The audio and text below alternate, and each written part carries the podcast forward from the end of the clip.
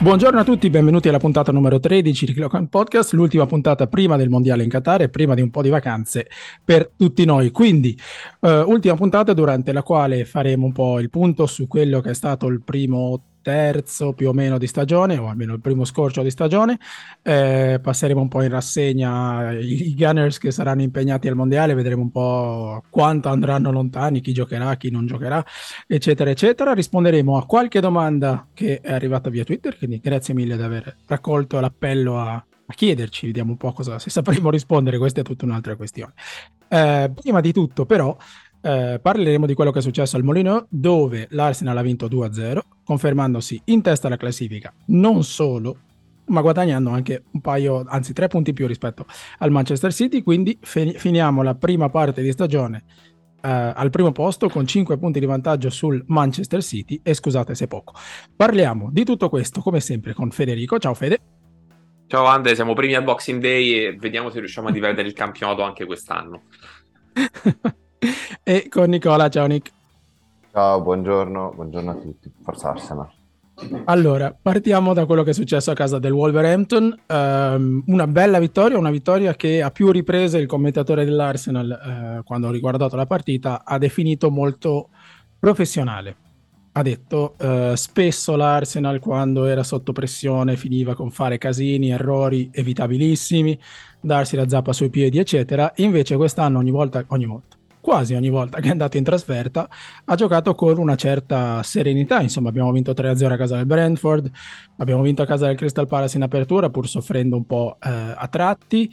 Eh, abbiamo dominato il Bournemouth come, eh, sto, come è giusto che sia, diciamo, visto il divario tra le squadre e eh, in realtà i grossi problemi li abbiamo avuti più in casa con una serie di errori evitabilissimi ad inizio stagione, soprattutto da parte di Gabriel, eh, errori che poi siamo stati in grado di recuperare. Quindi, domanda numero uno, domanda subito diretta, schietta così, ehm, siamo finalmente maturi in, te- in termini di mentalità? Questa squadra ha fatto il salto definitivo?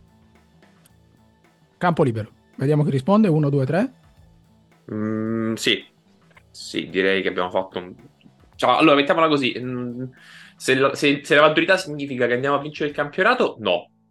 Se significa che ci possiamo provare a, a, a, a cioè, quantomeno provare a, a, vincerlo, ma così, se, se, proprio ce lo regalano, sì.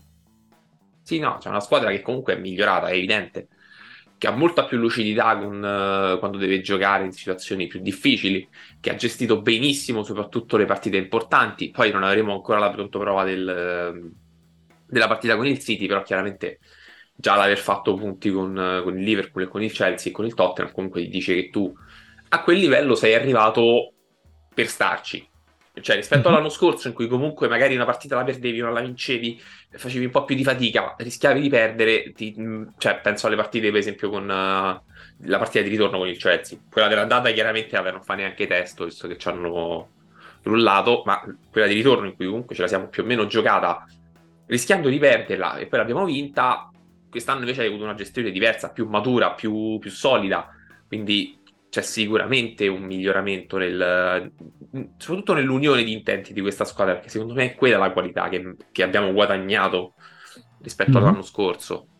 E chiaramente l'anno scorso è stato propedeutico a tutto ciò, perché se tu fai una stagione di quel tipo, in cui sì, ok, hai la delusione alla fine perché pensavi di poter andare in Champions ma non ci vai, però poi tu acquisisci un po' di consapevolezza, pensi, sai dove, sai dove hai sbagliato e sai dove non devi risbagliare. Mhm. Quindi complessivamente vedo una squadra che ha acquisito della maturità e, e soprattutto vedo anche un allenatore che ha acquisito maturità perché sì, capisce deve... quando uh-huh. deve gestire la rosa e quando può invece chiedere di più anche sul piano delle, delle partite perché poi chiaramente il calendario l'abbiamo detto, l'abbiamo visto, è stato molto compresso, quindi molti giocatori hanno dovuto giocare tante partite in fila e lo hanno fatto tendenzialmente senza mai scendere sotto le aspettative, il che è una cosa che merita di essere segnalata perché nelle altre squadre non è stato così, per dire.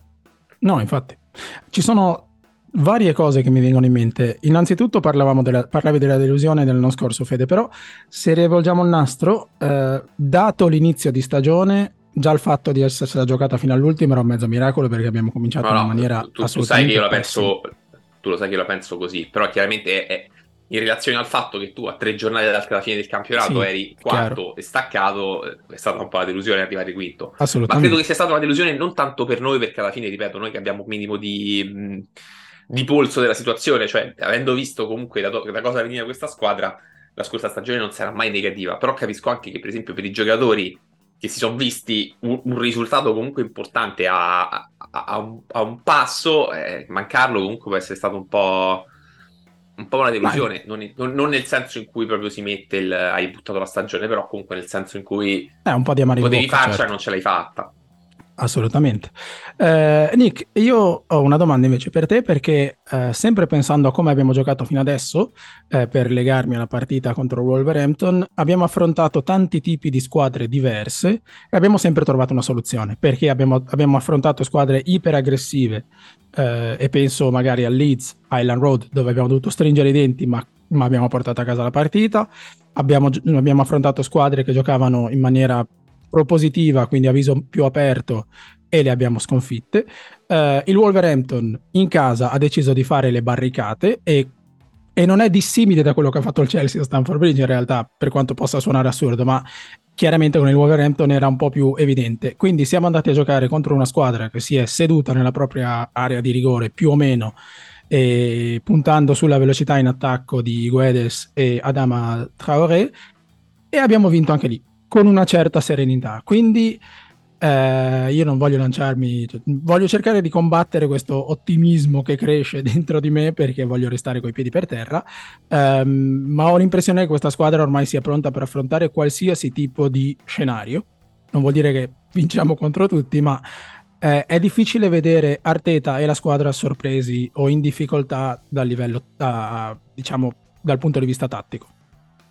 Sì, abbiamo, detto tu, abbiamo affrontato tanti scenari di gioco, tante squadre che giocano in maniera diversa. Il Wolverhampton ha giocato tutta la partita con un 5-3-2, eh, tutti asserragliati dietro, il 5-3-2 che cioè, aveva tre mediani di fatto in campo, eh, quindi con eh, che di fatto era un 5-4-1 che lanciava un palla a Traoré con Guedes che scendeva a dare una mano e nonostante ciò ha avuto oltre che la capacità di affrontare questa tipologia di squadra, hai avuto la pazienza anche di aspettare il momento in cui loro possono avere un calo, possono avere una disattenzione, hai fatto quasi il 70% di possesso palla, quindi eh, non hai di fatto mai concesso agli avversari la possibilità di imbastire una manovra, anche perché dubito che ne avessero più di tanto le capacità. Eh, però Né l'intenzione. Esatto. Eh, hanno fatto una partita di copertura, tu non hai rischiato nulla e già questo è indice di grande maturità perché in queste partite è facile poi staccare la spina un attimo e prendi il contropiede che magari ti costa il risultato. Invece hai gestito perfettamente la situazione. Eh, la partita col, col Chelsea eh, di fatto è molto più stretta nel risultato di quella che sarebbe dovuta Esatto. essere perché tu lì hai effettivamente dominato. Potter ha fatto una partita cercando di contrastare l'avversario buttandola sulla fisicità, buttandola su... e invece eh, puntualmente sei stato, cioè se non era per Thiago Silva quella partita finiva tanto a poco. Mhm. E, e- e quindi hai affrontato anche squadre come il Tottenham, che comunque ha un gioco che tende più a allargare il campo per favorire gli inserimenti, hai affrontato il Liverpool che si affida magari più alla creatività dei tre interpreti davanti.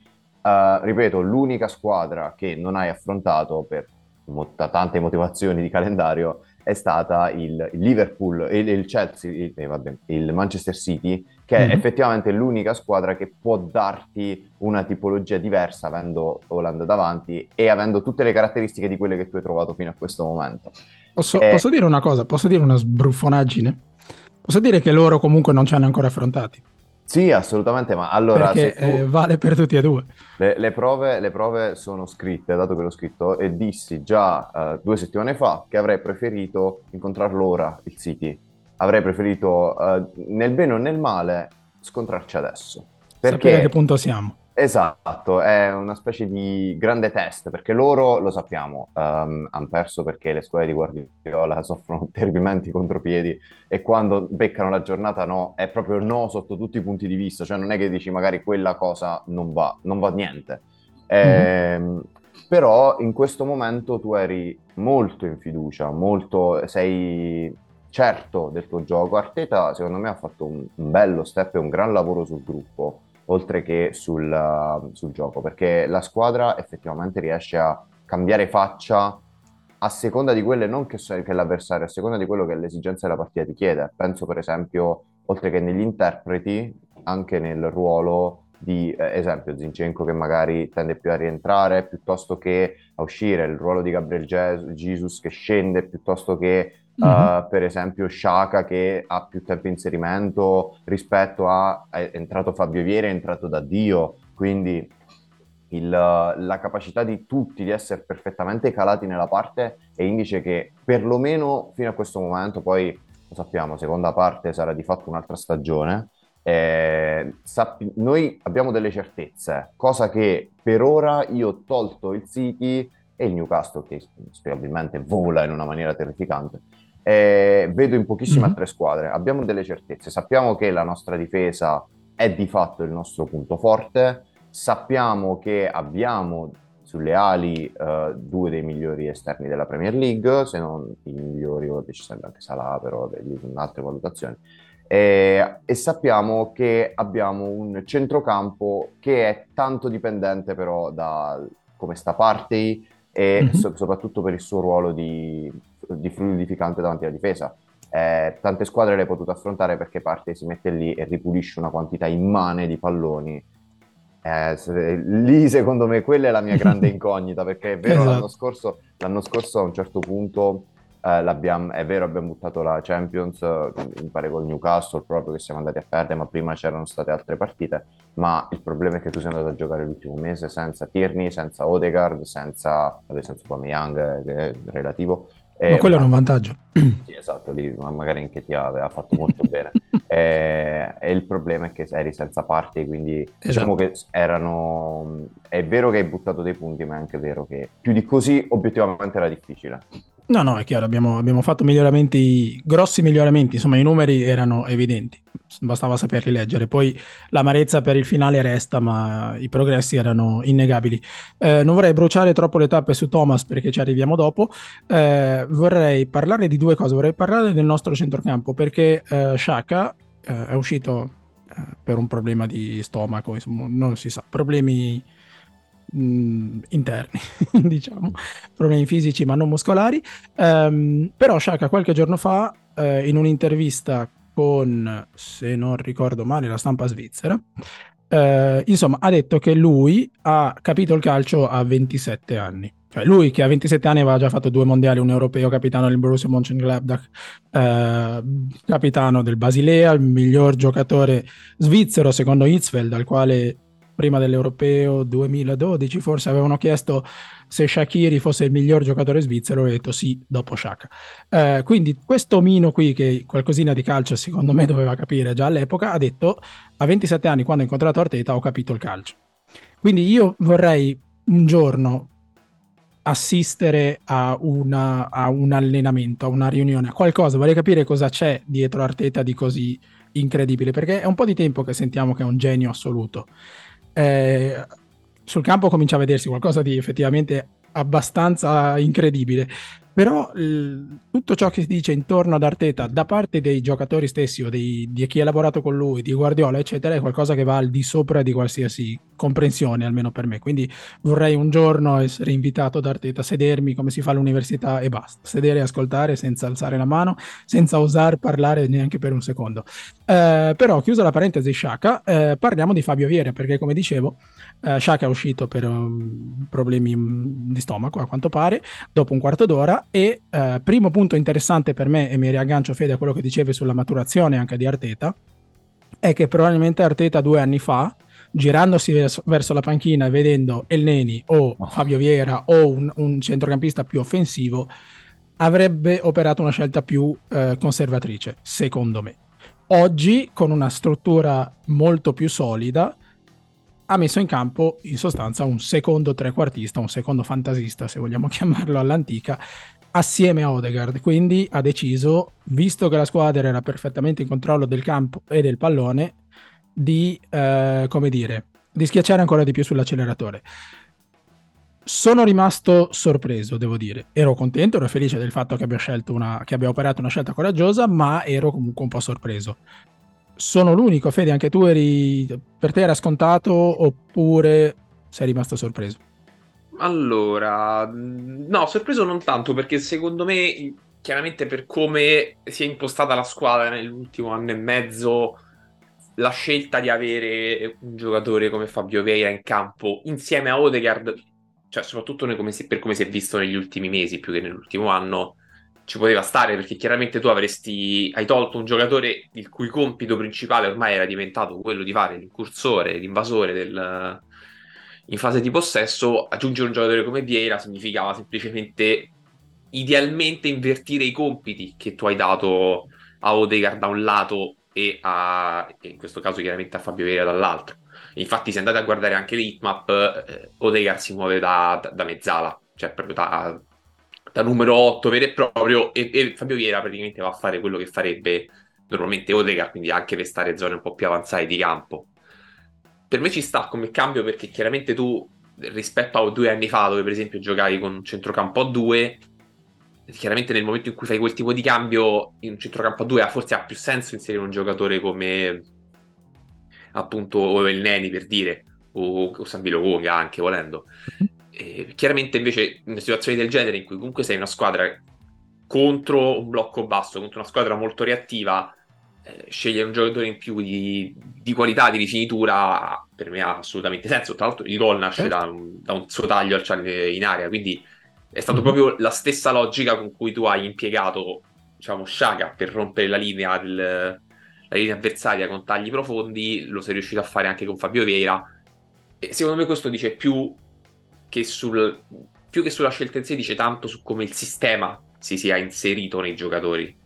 Cioè, ehm, adesso non mi ricordo se l'avevo letto nel, nel, nell'articolo che aveva scritto Daniele Morrone su, sull'ultimo uomo, ma una delle grandi qualità di Arteta è stata quella di creare il sistema in allenamento, quindi lui non deve singolarmente preparare la partita, ma con i concetti che dai in allenamento i giocatori vanno mm-hmm. in mhm. campo sapendo già cosa devono fare. Quindi chiaramente nel momento in cui tu fai un cambio del genere, eh, il giocatore che entra non deve per forza avere un piano gara definito, perché lui va e sa cosa deve fare, che è una qualità importantissima per una squadra che vuole avere qualcosa che va oltre il valore dei singoli. Perché comunque ricordiamolo, questa squadra come qualità della rosa non è più forte del Chelsea, del, dello United, del City, del Liverpool, però sta compensando con una grande organizzazione, con una grande lettura delle situazioni che va anche fuori dai titolari. Questo tra l'altro mm-hmm. per riagganciarci pure alla domanda che ci avevano fatto nel, nel merito, però se vuoi poi ci torniamo anche dopo. No, no, è, è vero, infatti no, no, la, no non, in realtà non metto in discussione la scelta, eh, metto, no, è, però interessante è, diciamo perché, che capito, è un complimento, è un complimento no, però è interessante perché tu in quella situazione hai fatto hai sfruttato il fatto di avere un giocatore che è molto simile a Odegaard per abbassare Odegaard fondamentalmente. Mm-hmm. Cioè, invece di chiedergli di fare, cioè, invece di fare il cambio come normalmente fa, per esempio, per Odegaard, quindi i, i compiti vengono di fatto trasferiti a lui, lui è entrato prendendoli e facendo cambiare i compiti dell'altro. Quindi è notevole perché tu chiaramente hai una squadra che è flessibile su alcuni principi. O mm-hmm. meglio, non è flessibile sui principi, però è flessibile sugli interpreti che li eseguono. Verissimo è, è, una prova di maturità non solo per lui, ma anche per il sistema stesso, perché vuol dire che Arteta si, fi- si fida del proprio gruppo e si fida dei propri giocatori. Eh, tra l'altro, nota, nota a margine. Eh, Shaka ha cominciato a dare segnali alla panchina dopo un minuto e mezzo, credo. E già non mi chiedevo perché fosse in campo, ma vabbè, ha cominciato ad alzare la mano, a chiedere, eccetera. Eh, Arteta si è girato verso la panchina ha mandato a scaldare El Neni e uh, Fabio Vera con Lokonga che non pervenuto, quindi sto ragazzo non so adesso, ne ho scritto qualche giorno fa, io credo che possa recuperare, ma comincio, comincio a preoccuparmi un po' del fatto che sia finito in un, in un buco nero dal quale non so se, uh, se saprà uscire, vedremo un po'. Uh, Nick, invece parlando appunto di chi era in campo e parlando nello specifico di Odegaard, uh, dovrebbe mandarti un cesto, una bottiglia, qualcosa, no? Tutto nasce dalla, da questa da questa stoccata di Nick di qualche, mese fa, di qualche mese fa in apertura di stagione ha detto Odegaard deve provare di più, deve vedere di più la porta perché ha le qualità e Odegaard oggi è il nostro capitano, quindi tutto merito di Nicola. Martin se ci ascolti, l'indirizzo poi te lo manda in privato.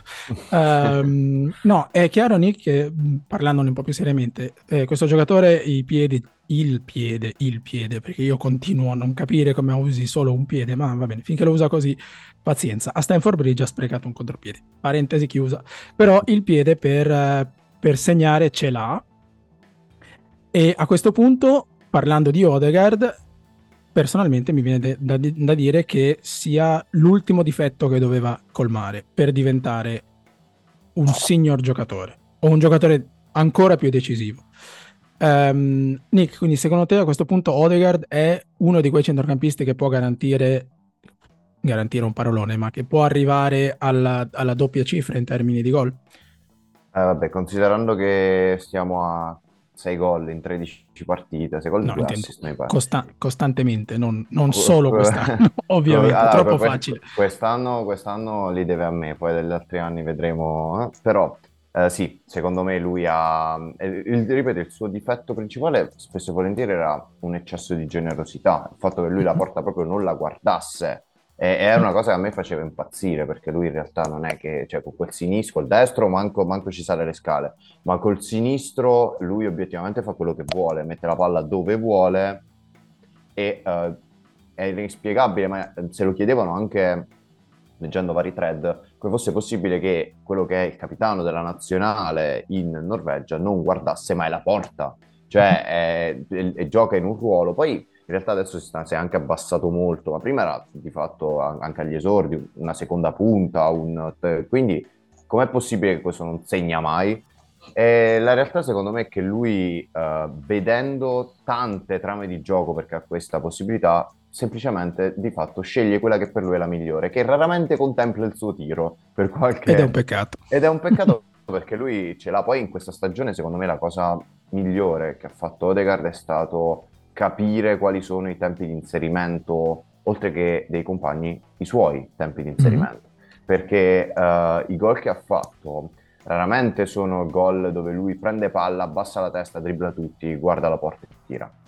Eh, sono gol a seguito lui fa partire l'azione, taglia e cuce, si ritrova al posto giusto al momento giusto. Ma trovarsi al posto giusto al momento giusto è un'enorme qualità ed è una qualità che solitamente viene attribuita agli attaccanti d'area, eh, non è una cosa, oppure agli incursori. Il fatto mm. che lui in questo, in questo momento della stagione faccia tanti gol, fra virgolette, sporchi di rapina, è indice che lui ha, ha capito che deve dare un certo peso offensivo e che ne abbiamo parlato tante volte, se eh, non hai quella punta da 20 gol, i gol devono essere ripartiti su tutto il reparto offensivo di cui lui fa mm. effettivamente parte.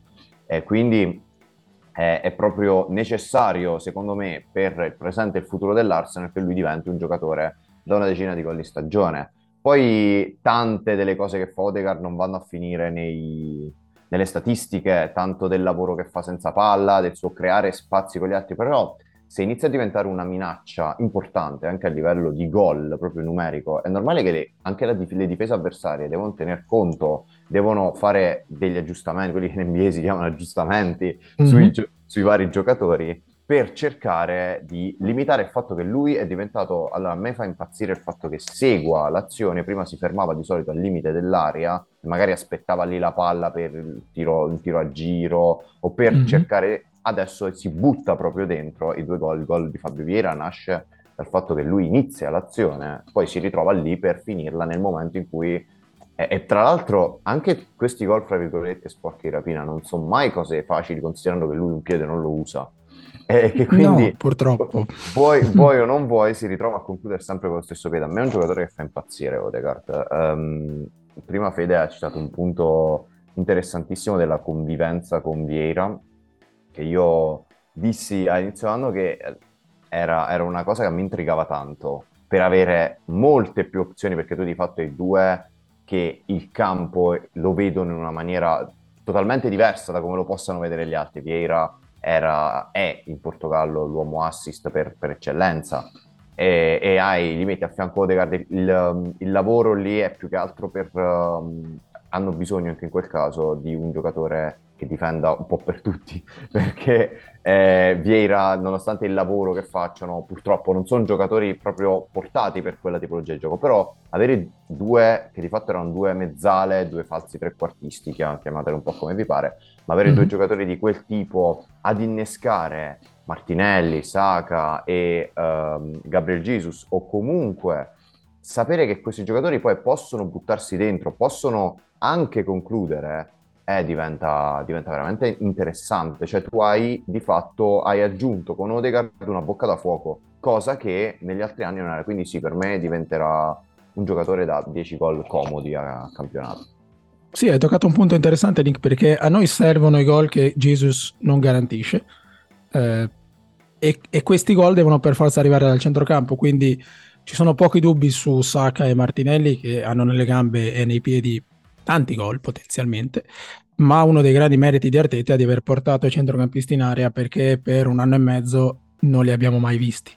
Erano uno o due attaccanti isolati, poveri, a cercare di, di, creare occasioni e poi il nulla. Oggi abbiamo Shaka che è costantemente in area, abbiamo Odegaard che comincia a inserirsi, abbiamo Martinelli, abbiamo, eh, abbiamo ehm, Saka dall'altra parte e quindi il ruolo di Gabriel Jesus, questo ruolo un po' un po' anarchico a livello tattico, si muove dove vuole, quando vuole, fa quello che vuole, quindi è raramente in area di rigore, però è ben compensata dal fatto che l'area di rigore avversaria non è, non è mai vuota. Quindi anche questo è un enorme passo in avanti che abbiamo fatto eh, rispetto a, a, ad ogni modo a due anni fa. L'anno scorso qualcosa si intravedeva, ma non, non abbastanza.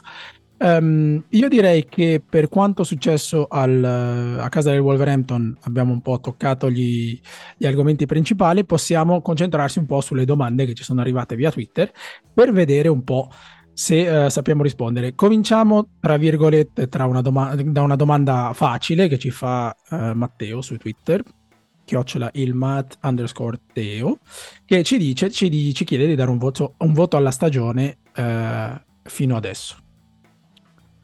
Nick, vuoi cominciare tu? Eh, un voto e un perché? Allora, boh, io in questo momento non posso dare proprio di cuore meno di 8 a questo inizio di stagione, eh, per, perché obiettivamente c'è stata una crescita evidente in ogni aspetto. Um, mm-hmm. ripeto, a livello difensivo siamo una squadra solida, um, abbiamo un'identità di gioco e sappiamo cambiare la nostra identità di gioco a seconda di quello che la partita chiede.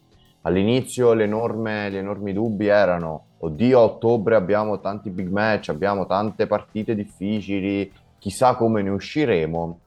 Ne siamo usciti in carrozza e abbiamo vinto più partite di quelle che anche il più ottimista di noi si potesse attendere e uh, le uniche partite che abbiamo, che abbiamo, steccato sono stata quella con lo United che vabbè eh, ci sta a perdere al Trafford può, può capitare a chiunque eh, e quella col Southampton dove non siamo stati così lucidi nel finale e ripeto, lì venivamo comunque da un periodo dove di fatto abbiamo giocato ogni due giorni e più o meno gli interpreti erano sempre quelli. Quindi ci sta, può capitare, ripeto, eh, basta vedere il City anche, non, non c'è bisogno di tenere sempre... Esatto e, ehm, però nel complesso siamo stati impeccabili sotto ogni punto di vista e a livello di gioco non solo abbiamo vinto, abbiamo convinto per la maggior parte delle partite, quindi per me è un otto pieno. Invece Fede te la rigira a questo punto la questione perché è, così è troppo semplice, i voti sono ovviamente alti. Ci eh... pensa che secondo me, secondo me Nick è stato anche basso per quanto come la vedo io. ah, ok. Figurati.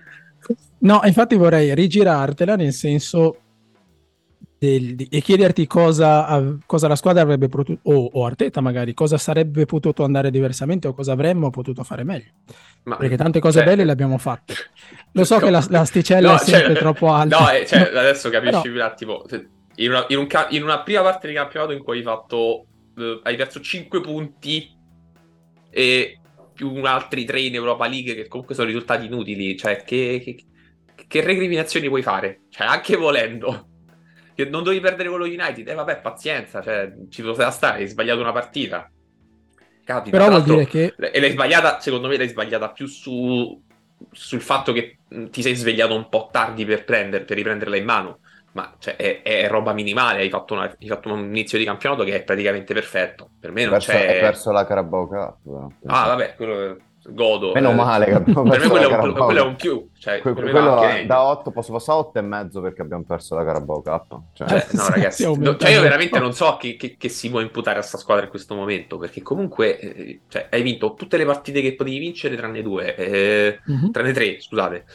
E, cioè, e- e una, che- una l'hai persa con le riserve in campo, quindi neanche a dire che hai fatto, anzi due in realtà, perché pure quella è in coppa, però cioè, non è che c'è molto da dire. eh, non lo so, che, che- che possiamo contestare? Il fatto che magari hai fatto due o tre partite in cui sei sembrato un po' sottotono, tipo che so, con Leeds, col Southampton, ma cioè, eh, hai fatto 4 punti su 6 anche lì. non- C'è poco da dire. Ci hanno abituato. Allora, la critica per questa squadra è che sta andando troppo bene e non sappiamo No, no, ma cioè, Adesso mantenere io- la linea io, sarà io- io sono- sarei contento se facessimo bene la metà di quanto abbiamo fatto finora nella seconda parte di campionato. La metà. No, è chiaro che, Quindi, insomma- cioè, che vuol dire? Per me cioè, si, si potrebbe dare tranquillamente un 10 pieno a questa prima parte di stagione. Tranquillamente. Sei, sei primo davanti al City, sei il secondo miglior attacco senza avere Holland. Sei la miglior difesa del campionato. eh.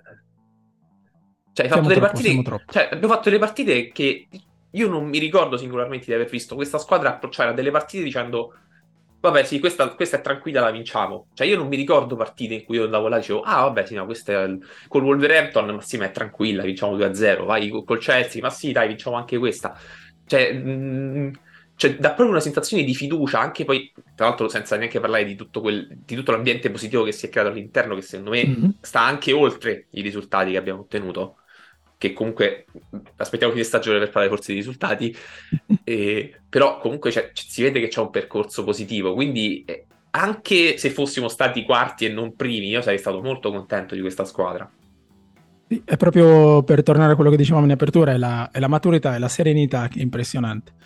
Eh, no, ho perso il conto delle partite che ho guardato in maniera eh, partecipe ma serena. Eh, ovviamente ricordiamo tutti le altre, tipo Leeds, tipo Liverpool, eccetera, anche il derby a tratti, ma mh, si tende a dimenticare quanto sia stato piacevole andare a giocare a casa del Wolverhampton, andare a giocare a casa del Brentford, e sembrava, sembrava un'assurdità dire una cosa del genere, ehm, andare a casa del Bournemouth eh, a spiegare loro come si gioca a pallone, eccetera. Quindi quelle, quelle partite che dovevamo vincere non solo le abbiamo vinte, ma le abbiamo vinte con un certo brio. Quindi sì, è difficile trovare una- un punto negativo a questa, a questa prima parte di stagione, eh, anche perché eh, numeri a- mh, alla mano siamo eh, a una media di 2,63 punti a partita. Quindi siamo in corsa per finire con 100 punti in sostanza.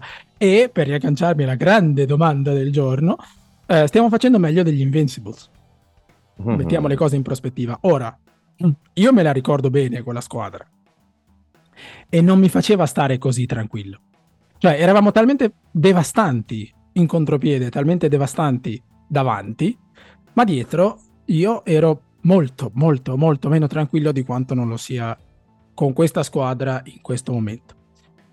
Quindi, voi che siete giovani, parlatemi un po' degli Invincibles e di quello che della loro aura, perché eh, fatti alla mano hanno pareggiato 12 partite, vinte 26, persa nessuna ovviamente, e quindi il nostro trofeo è dorato quello degli altri no.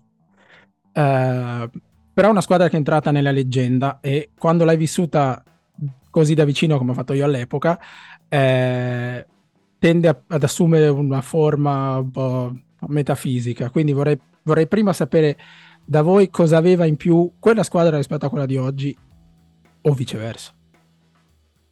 Mamma mia, che, Che domanda difficile. Che Dovete domanda. ringraziare Andrea che, che su ro- Twitter. che roba complicata. Boh, aveva Vieira di base, già... Noi abbiamo Thomas. Eh, eh, Però noi non abbiamo Henry. È vero, però abbiamo Saka.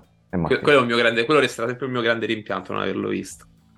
Eh, io Ah, ultima... Ah, lo vedevi di sfuggita in genere, Sì, non esatto. vedessi- lo vedevi passare veloce, veloce, veloce, ma Sì, esatto, non è che potessi vederlo bene. Allora, è tosta, eh, cioè gli invincibili poi il fatto è che essendo entrati nella leggenda, perché di fatto parliamo di leggenda, hanno aggiunto aura a quella che già era una forza devastante. Esatto, davanti era una roba folle, però dietro magari non c'era tutta questa, questa sicurezza, nonostante i difensori che, che avevamo? Ashley Cole, poi chi, chi, eh, Sol Campbell, mm-hmm. cioè parliamo comunque di, di giocatori. Parliamo di una linea difensiva composta da un centrocampista, Lauren, sì, Lauren. Okay. Da Colo Touré, che alla base era un esterno di destra di centrocampo, Sol Campbell, l'unico difensore di ruolo di tutta la linea, e Ashley Cole cresciuto come ala sinistra. Quindi noi avevamo una linea difensiva che sulla carta non sapeva difendere.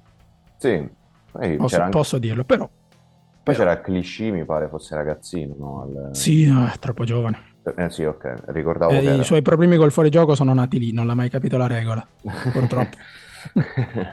Eh, allora, eh, sicuramente l'ho detto, noi oggi abbiamo una difesa eh, fortissima, eh, al contrario probabilmente di, di, quella. Abbiamo una difesa che ha eh, di fatto il ehm, miglior giovane di, quello, di un altro campionato, perché parliamo di Saliba che a tutti gli effetti miglior, è stato il miglior giovane della Ligan, ma in generale a livello di under 23 è probabilmente il miglior difensore al mondo e non ho troppa paura a dirlo e parliamo di un giocatore che per qualche ragione è stato perennemente e costantemente allontanato dall'Arsenal, quindi anche quello non deve essere stato proprio di facile gestione, il fatto che il suo nome venisse rimbalzato ogni giorno, ora una squadra, ora ad un'altra. Mm-hmm. Abbiamo il difensore più forte escluso dai mondiali in Qatar. e, ah, beh, Mano Bremer. Senza alcuna, polemica, senza alcuna, polemica, con Tite, eh? noi invece parecchie polemiche con Tite, così come con Southgate, ma poi ci arriveremo. E abbiamo un, noi, tu prima dicevi che avevamo un difensore, ehm, avevamo Ashley Cole che era un terzino cresciuto come ala, noi abbiamo un terzino destro cresciuto come difensore centrale. Quindi, e, e, abbiamo due, abbiamo un, invece un terzino come Tomiyasu che di fatto ha giocato su tutta la linea difensiva, eh, perché ha giocato anche a sinistra quando Zinchenko non c'era e si preferiva più copertura rispetto a Tierney. E abbiamo uh, due terzini che sanno fare bene due cose completamente diverse una dall'altra. Quindi, mm. se ci pensi, abbiamo a livello difensivo tanta possibilità di cambiare. E poi, vabbè, c'è Holding che sta bene lì. Holding. Simpatico. Holding. Sì, sì, sta benissimo. No, aspetta. No, e... sì, è vero. È vero che suona cattivo, perché ripensavo a quello che... A una, a una critica che ci è stata mossa, siamo troppo cattivi, siamo stati, siamo esigenti, mettiamola così. Sì, noi siamo, allora, eh, ripeto, a centrocampo gli invincibili, poi in avanti avevano Arri, avevano, cioè, c'era una squadra che obiettivamente considerando anche quello che poi hanno fatto è, eh, ripeto, ci sarà ecco. un motivo se li hanno chiamati gli invincibili. Esatto, e lì volevo arrivare perché adesso vi leggo qualche nome, perché gli Invincible ce li ricordiamo tutti dal, dal portiere all'attaccante. Il portiere ricordiamo che era Lehman, eh, e, eh, con tutti i suoi pro e tutti i suoi contro era comunque Jens Lehman il portiere, un folle, un folle nel bene e nel male, però eh, è una squadra che al di là di questo 11 aveva Martin Kion, eh, che aveva l'età che aveva, aveva Uh, Reyes arrivato, arrivato a gennaio, che forse è stata la spinta decisiva, e qui vorrei poi riagganciarmi al mercato tra poco.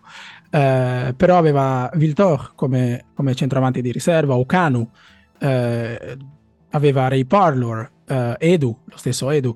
Um, quindi a livello di rosa in sé, secondo me, la rosa nel suo, nel suo insieme dell'epoca non è più forte di quella che abbiamo oggi. Gli interpreti, alcuni degli interpreti erano assolutamente a un livello impensabile. Patrick Vieira, Thierry Henry su tutti, Pires che non si nomina mai abbastanza per quanto fosse forte, forte, e importante. Pires, uh, che forse gode molto dell'aura della, della, squadra più che delle sue qualità, ma, ma Freddy si ama e basta. Uh, però in termini di rosa, quella dell'epoca se me la presentassero oggi, direi che è troppo corta e male assortita.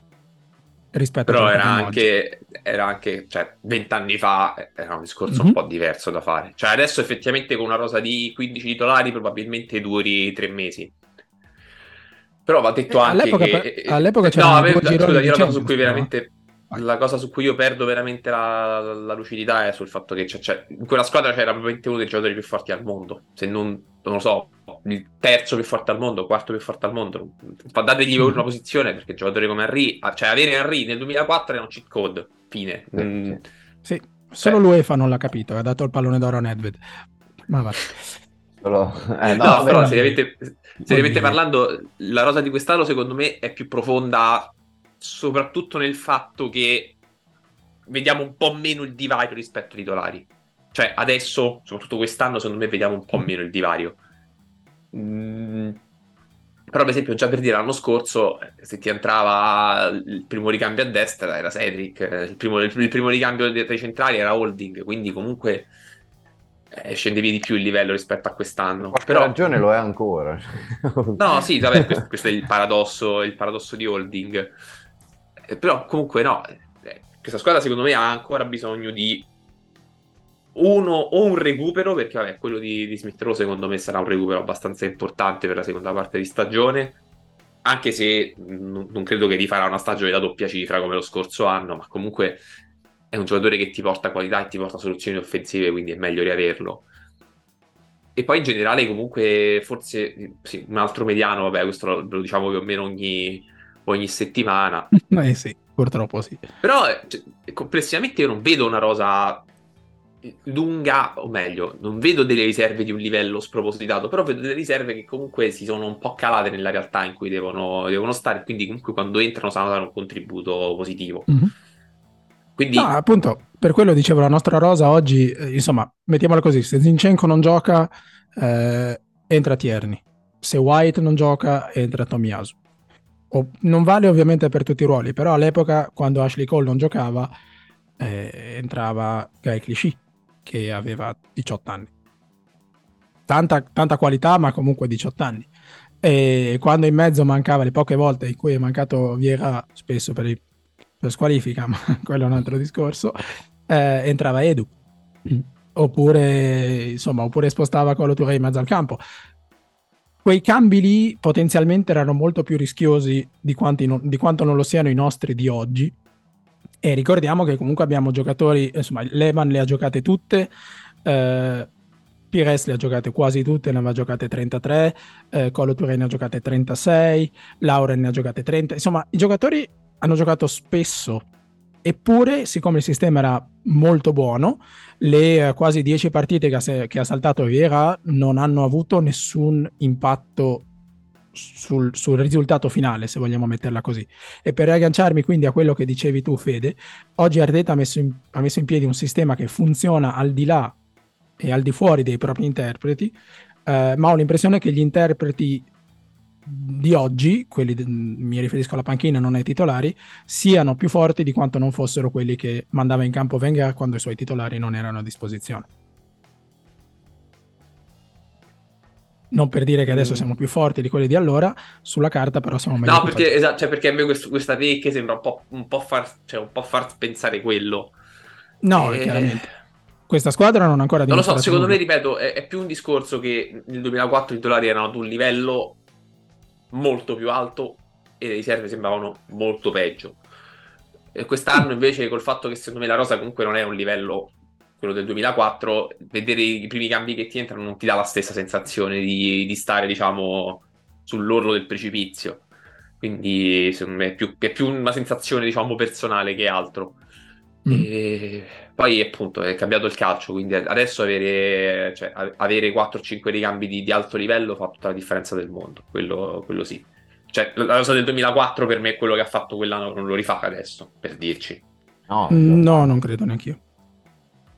Però personalmente mm, preferivo, ho, ho preferito l'Arsenal del 2001-2002, se proprio devo dirla tutta tutta, per, senza, senza, nulla togliere agli Invincible, perché restano, restano, leggenda, e senza nulla togliere a quel Thierry Henry, ma a me divertiva molto di più la squadra del 2001-2002, sostanzialmente del primo double di, del secondo double di, uh, di Arsene Wenger. Ma questi poi sono, sono gusti personali, quindi lasciano un po' il tempo che trovano. Ehm, quindi sì, insomma, no, volevo fare un'ultima considerazione sugli Invincible, ma poi eh, deriva su, su, sul negazionismo, quindi no. Me la tengo per me questa volta, non voglio esper- espormi. Uh, parliamo un po' di mercato, ragazzi, perché uh, nel 2003, anzi nel 2004, perché era gennaio 2004, uh, Wenger spende una cifra all'epoca abbastanza sostanziosa per rinforzare un reparto, l'attacco che non sembrava aver bisogno di grandi rinforzi, visto, visto che giocava davanti, e porta, e porta a Londra um, José Antonio Reyes dal Siviglia. Giovane, mh, mm, molto promettente, ma comunque eh, sembrava un po' acerbo per, per inserirsi in, un, in, una, in, un'identità di gioco, in un'idea di, di, gioco come quella che aveva messo in piedi eh, Arsene Wenger. Um, e io ho l'impressione che forse dovremmo fare qualcosa di simile quest'anno, però vorrei chiedere a voi perché eh, le priorità potrebbero essere altre.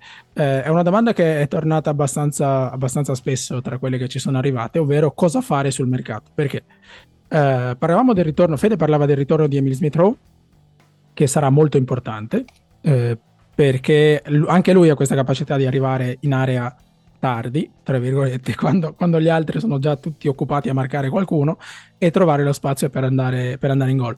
Um, e poi eh, non dimentichiamo che Arteta sta un po' rigenerando Rhys Nelson, che sembrava una causa persa e che oggi è rientrato un po' nelle rotazioni offensive. Eh, quindi qualcuno ci chiede se, date queste premesse, il nostro reparto offensivo è completo. Eh, io credo proprio di no, però lascio a voi le considerazioni. Quindi Nick, non so se vuoi cominciare tu. E, boh, allora, il discorso è che tecnicamente se noi la vogliamo guardare a livello di numeri, eh, potremmo essere completi, cioè ogni giocatore ha la sua riserva.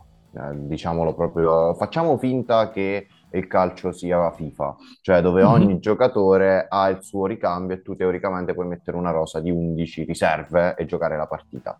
Eh, io dove vedo i problemi più grandi sono a, a centrocampo eh, però in, in, attacco, in, attacco, il discorso è che eh, a fronte, secondo me in attacco si ragiona dove a fronte di un'occasione si va a prendere quello che ti può dare qualcosa di diverso rispetto a quello che ti danno gli altri.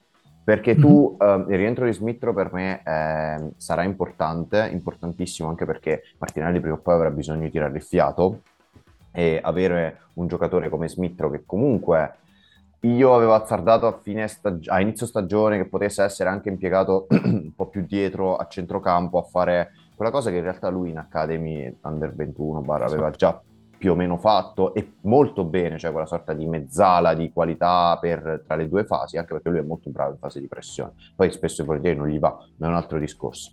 E, ehm, il, quindi potrebbe essere anche quella una soluzione. Smithro di fatto tu non l'hai mai avuto per tutto l'inizio di stagione e è un gran peccato perché uh, è un giocatore che vola con la fiducia. Quindi questo clima generale di tutti fanno tutto bene lo avrebbe di sicuro aiutato. Mm-hmm. Però sarà a tutti gli effetti un nuovo acquisto per, uh, per questa seconda parte di stagione.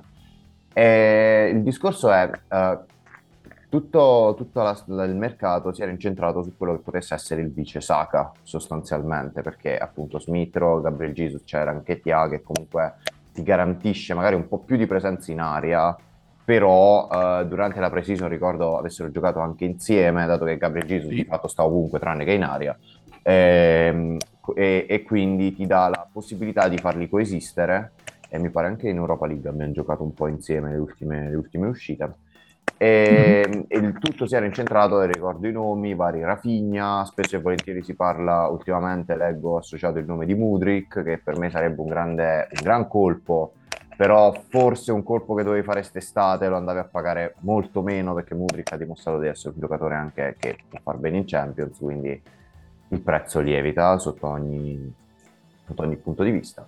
E il, il fatto è che quelli che erano stati, fra virgolette, detti sì, ok, possono giocare loro quando Saka salterà quelle due partite l'anno che salta, ehm, sono stati Nelson, che quando è stato chiamato in causa ha fatto doppietta, ha comunque risposto positivamente, anche in Europa, e considerando che Nelson veniva da un infortunio che l'ha tenuto fuori di fatto due mesi e mezzo, quindi penso che per nessuno, oltre che per mm-hmm. lui, sarà importantissima questa sosta per lui, per Smithro, per ri- ri- sarà fondamentale ritrovare la condizione e la condizione ottimale. E, e, poi c'è Marquinhos che, ripeto, in Under 21 continua a fare un pochettino il comodo suo. E um, anche lui chiamato in causa in Europa. Certo, gli avversari erano Bodo Glint e Zurigo, quindi non è che fossero test iper probanti. Però comunque parliamo di un ragazzo che fino a uh, sei mesi fa giocava in Brasile.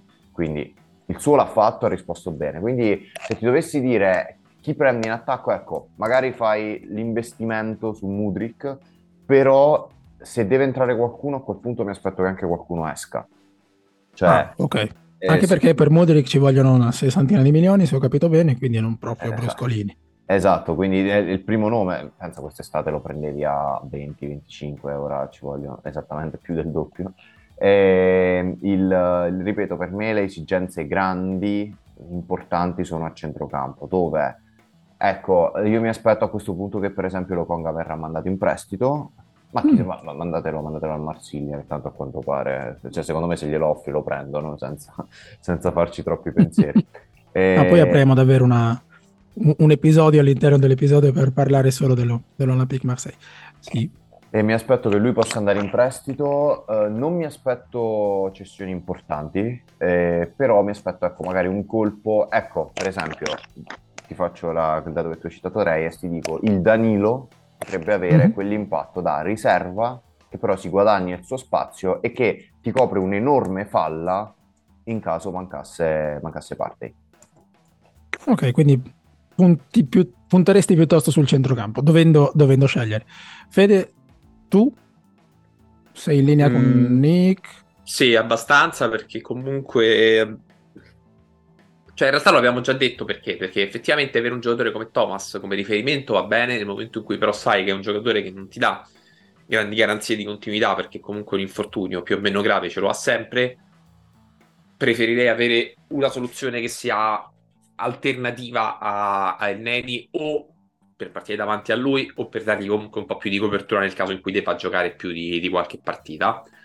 Quindi sicuramente il centrocampo secondo me è la, è la priorità. Davanti, davanti mi, viene diff- cioè, mi, viene anche difficile pensare come si potrebbe intervenire perché che ti hai fatto un contratto lungo e quindi comunque hai già più o meno deciso che lui sarà il tuo attaccante di riserva o comunque un giocatore che potrebbe anche ipoteticamente diventare titolare, ipotizziamo. E poi a quel punto hai Nelson, Marquinhos e Smith Rowe, che sono tre ricambi per tre, per tre posti ideali, considerando che hai anche Fabio Viera considerando che a quel punto tu hai su, diciamo appunto, tolto il mediano, tu hai due, le due mezze ali, quindi consideriamoli come due possibili numeri 10, e i due esterni che hanno già tutti un, un ideale di cambio. Poi eh, un ricambio si potrebbe pensare di aggiungere? Sì, può darsi perché a quel punto tu avresti una soluzione in più, però poi a quel punto rischi di prendere uno che non, cioè, potrebbe non vedere il campo, molto semplicemente. E non so quanto senso abbia intervenire a gennaio, magari fanno un investimento pesante, perché poi comunque eh, che prendi? Cioè prendi appunto Mudrik, ma Mudrik lo pagherai tanto, quindi o lo prendi sapendo che comunque hai modo di farlo giocare perché hai deciso di tagliare qualcuno davanti. E infatti a me sembra anche strana la voce che sta circolando in generale sul, sul suo arrivo. Oppure prendi qualcuno che oh, ti, ti, può dare un po' un nome di completamento, cioè magari un giocatore che sia un po' più pronto, magari di Marquinhos, ma che, cioè, che ne so, anche volendo non saprei neanche chi potrebbe essere il no, profilo. quello lo lasciamo, lo lasciamo a Edu. Ci ha, regalato qualche bella sorpresa, però sì, se sì, dovessi no, però, dire... Eh, io, io, farei esattamente così, perché ho l'impressione, eh, insomma, trasportando quello che succede al nostro, al nostro reparto difensivo in attacco, io vorrei avere un Tomiyasu davanti, ma uno serio, non... cioè serio, uno di qualità superiore, perché secondo me Smith Rowe alla lunga deve fare la mezzala, secondo me è lì e nel cucire il gioco che, che sa il fatto suo e negli inserimenti in area che, che, dà il meglio. Quindi per me sia Fabio Viera che eh, Emile Smith Rowe dovranno sul medio-lungo termine essere considerati come mezzali, quindi ricambi di Odegar, Shaka, eccetera, eccetera. Ehm, ed è per quello che andrei a rinforzare l'attacco perché eh, Nketia come, come, come, come riserva a me sta bene. Io credo che stia migliorando parecchio e secondo me merita fiducia. Però do- farei un upgrade su quelle che oggi sono le altre scelte di Arteta, ovvero Nelson e Marquinhos. Vorrei avere in panchina, o comunque nelle rotazioni, perché in panchina poi non vuol dire niente, ma vorrei avere in rosa, in attacco, un esterno forte, un esterno di primo livello, che faccia da primo ricambio a destra e a sinistra, garantendo più di quanto possano garantire Nelson oggi e Marquinhos, perché Marquinhos, insomma, ricordiamo, ha 19 anni, sto ragazzo appena arrivato e non è ancora a livello richiesto. Ci arriverà, insomma, le qualità e la voglia sembrano esserci, quindi magari ci arriverà, però a gennaio rinforzerei il nostro reparto offensivo perché eh, quando dobbiamo rincorrere il risultato, quando dobbiamo variare un po' a livello offensivo, in sostanza abbiamo solo Nketiah e per me non basta. Però eh, metti anche in conto che non essendo una squadra che ancora fa la Champions, perché vabbè, mm-hmm. con le medie che stiamo avendo, per me in Champions ci arriviamo, che comunque è già un passo avanti rispetto alle aspettative che avevo inizio stagione.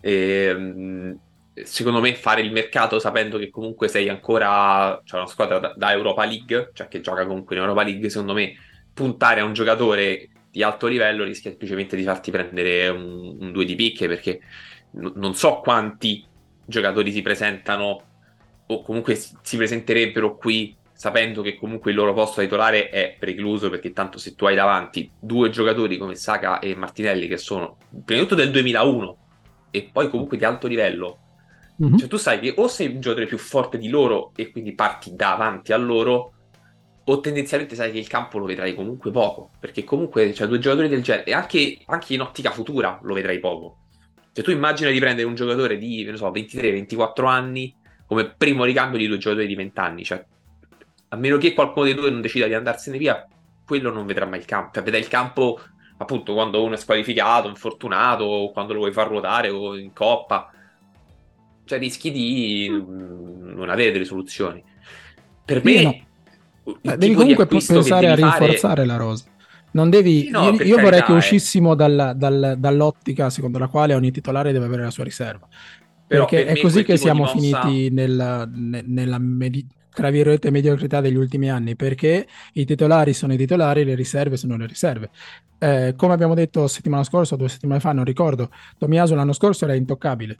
Arriva Saliva, Tomiasu esce dalla squadra perché White a destra gioca meglio di lui. Cioè, c'è una differenza un po' sostanziale nel fatto che tu l'anno prossimo, appunto, se giochi in Champions, chi arriva uh-huh. sa già che ci sarà una torta un po' più grande da spartirsi di minutaggio, perché appunto ci sarà il giorno in cui lui gioca, che so, il, il giocatore X, vediamo Mudrik, va bene, facciamo questo esempio qui. Saprei già che Mudrik magari eh, una partita ogni tre è titolare, perché mm-hmm. magari o gioca, o gioca in Champions o gioca nel turno prima o nel turno dopo, bene o male sai che quello ha un minutaggio, un minutaggio più o meno garantito, no, hai, hai importante. Eh, però se lo fai in Europa League tu sai già che i titolari ti servono per il campionato perché devi arrivare quarto o, o magari ti, ti, serviranno poi, che ne so, in, se arrivi ai quarti, in semifinale, dovranno giocare quelle partite là, perché quelle sono le partite poi importanti. Perché tu immaginati a giocare con le riserve una semifinale di Europa League, eh, che fai? È cioè, proprio quello, è quello che voglio evitare. Ed è per eh, quello non, che secondo me può fare quelli. la differenza. Ed è per quello darsi, che secondo, secondo me è importante trovare perché... il profilo giusto. Ti, ti, dico per esempio un nome che a me sarebbe piaciuto vedere, eh, che poi in realtà è andato al Fulham, era Solomon. Cioè Solomon probabilmente era un giocatore che potevi pensare di prendere come ricambio, sapendo che bene o male, pure se non avesse giocato proprio regolarmente, sarebbe stato utile. Ma prendo un esempio così a caso. Eh, però chiaramente tu, un giocatore come Solomon, nel momento in cui vai in Champions, eh, cioè, rischia di essere un po' sotto livello. E Infatti. dimostra il fatto che sta giocando a Fulham anzi esatto. non sta giocando al Fulham perché è anche infortunato, ma eh, io valuterei un attimo come, come, muoverci perché come hai fatto l'anno scorso, eh, poi vabbè, questione di poi ti è costato il quarto posto, però comunque la logica con cui dici io se mi devo muovere, mi voglio muovere su giocatori che mi portano un reale mm-hmm. vantaggio, preferisco seguire quella linea lì, anche perché ipoteticamente una soluzione in più ce l'hai con Zinchenko perché nel momento in cui tu decidi che puoi portare Zinchenko a centrocampo lui comunque lo sa fare abbastanza bene e puoi diciamo coprire la falla in un altro modo la squadra comunque ha tanti giocatori che sanno cambiare un po' le loro, le loro funzioni in campo cioè la cosa mm. molto bella del mercato che è stato fatto in estate è che tu hai aggiunto dei giocatori che sono molto flessibili cioè, certo. eh, tu in questo momento davanti hai tre attaccanti che possono giocare tutti anche in un altro ruolo di quel, di quel tridente. Perché Martinelli può giocare anche in, in emergenza, può giocare centrale. Eh, Jesus può praticamente giocare come esterno. Saka può giocare come esterno dal lato opposto. Chiaramente qualche soluzione secondo me ce l'hai per, per resistere più o meno fino a fine stagione, contando che comunque i ricambi, diciamo, nelle partite in cui puoi usarli bene o male funzionano perché Nelson secondo me per giocare le partite un po' più lo profile è valido e secondo me se riesci a trovare un po' di continuità può esserlo valido anche a un livello un po' più alto ed è comunque una soluzione che non ti costa niente perché anche a mm. livello di, di, di, bilancio non ti impatta niente visto che è un giocatore che hai cresciuto tu è utile per le liste perché poi chiaramente tu avrai anche il discorso delle liste per, per la Champions mm-hmm. quindi avere un giocatore di quel tipo va bene secondo me se puoi intervenire devi intervenire più sul fatto che l'altro ricambio è Marquinhos ma anche lì, eh, sì, lo mandi in prestito, devi trovare qualcun altro che arriva, che poi magari, cioè, che, so, rimane sei mesi e poi lo rimandi via, eh, oppure rimane un anno e poi non gioca. Boh. No, no, eh, no, non so, fatico a immaginare quali saranno le, idee, le, le, operazioni che andremo portare a termine in gennaio, qualcosa immagino che succederà, però il mio ragionamento parte e, e mi riaggancio ancora agli Invincible, a quello che aveva detto Viera eh, in un'intervista, aveva detto che ehm, subito dopo aver vinto il campionato, eh, che fosse nel 2002 o fosse nel 2004, non importa, diceva eh, l'estate avrei voluto un po' più di competizione, uno stimolo in più. E, e insomma, sostanzialmente rifacciava a Wenger il fatto di aver consolidato il gruppo senza mai rimettere in questione le gerarchie. Ed è questo che secondo me che ci ha fatto fare un salto in avanti in difesa perché torna Saliba e, e rimescola tutte le carte. E tutto ciò che era acquisito cambia, o arriva Zinchenko e la fisionomia della squadra cambia. Vorrei avere un attaccante, un esterno d'attacco, così, in più. E, ed è quello che aveva fatto Reyes all'epoca nel gennaio del 2004, rimescolando un po' l'assetto offensivo della squadra, non da titolare fisso, ma come alternativa. Quindi, Beh, in... se vuoi è il tipo di lavoro che sta facendo il City, cioè il City ha eh, sì. 7-8 giocatori che praticamente si possono intercambiare su, cioè, tolto Holland davanti e tolto Rodri dietro. Tutto il resto due esterni e è... le due mezzali sono totalmente intercambiabili. Però è chiaro che quel tipo di, di lavoro lo fai se sei il City, perché il City gioca per vincere i campionati, gioca per vincere le coppe, gio- gioca per vincere la Champions, quindi tendenzialmente gioca 60 partite l'anno. Noi 60 Però... partite l'anno non le giochiamo tendenzialmente. Quindi Vedi, se... a quel punto, cioè l'anno prossimo per me sarà questo tipo di discorso, eh? cioè l'anno prossimo se tu sei ah, arrivato già... quarto, a quel punto Tanto è, so, è, è, rimandato, sostanzialmente la squadra in questo momento possiamo dirlo è, è chiaramente attrezzata per arrivare tra i primi quattro. Sì, Magari sì, sì, non ma... succede quest'anno, ma se non succede però per me presenti con, per, però per me avendo già il ok guarda gironi di Champions noi siamo qui sì. tu ti presenti con una credibilità diversa e magari puoi anche convincere un giocatore di un profilo più alto ma io Beh, non io so visto come gioca l'Arsenal in questo momento credo che sia uno dei club più appetitivi nel panorama sì, certo. europeo un, un, allenatore come Arteta che è, insomma è visto come uno dei migliori Vabbè, una cosa che sta crescendo secondo eccetera. voi secondo sì. voi Frankie De Jong ci viene qua No, Dove deve firmare? Sì. Eh no, perché io, cioè, se lui vuole giocare la Champions, lui voleva giocare la Champions l'anno scorso. Eh, se, se sì. vuoi giocare la Champions con noi l'anno Neanche. prossimo, sono contento.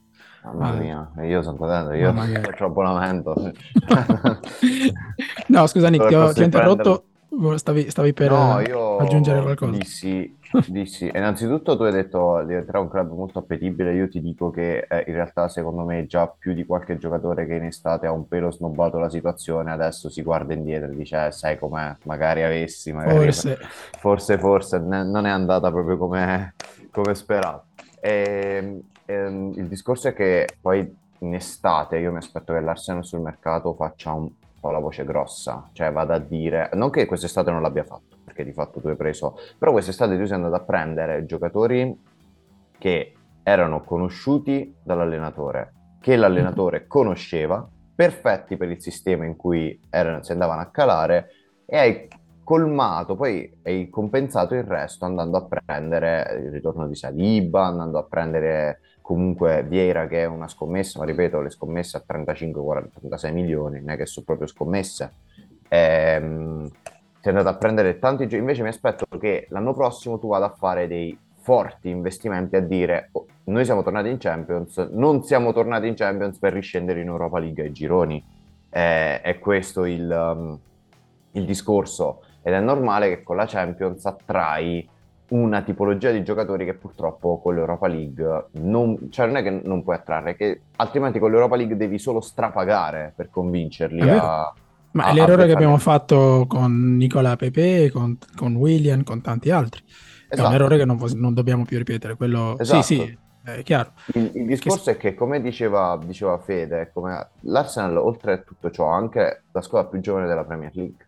Quindi mm-hmm. tu al andare a prendere un giocatore adesso, prendi un giocatore, uh, tanto per dire, um, storicamente, di, di, di, cioè che ha una sua età, ma che è un giocatore storicamente di, che sa che va a fare quel ruolo sostanzialmente da comprimario eterno, Oppure prendi, le strade sono che prendi un, un, ragazzo giovane che abbia voglia di affermarsi al pari di quanta ne abbia l'Arsenal.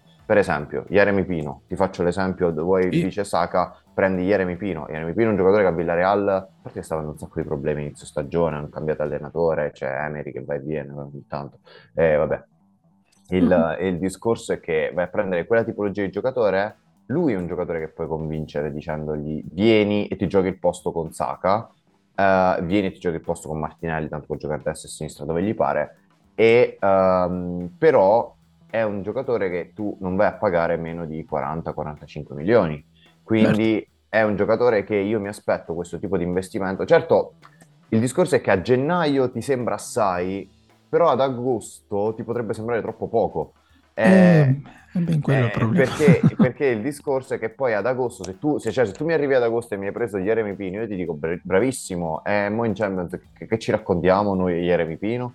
Eh, diventa, cioè io mi aspetto la tipologia e il livello salga al pari di quanto salgono le ambizioni dell'Arsenal.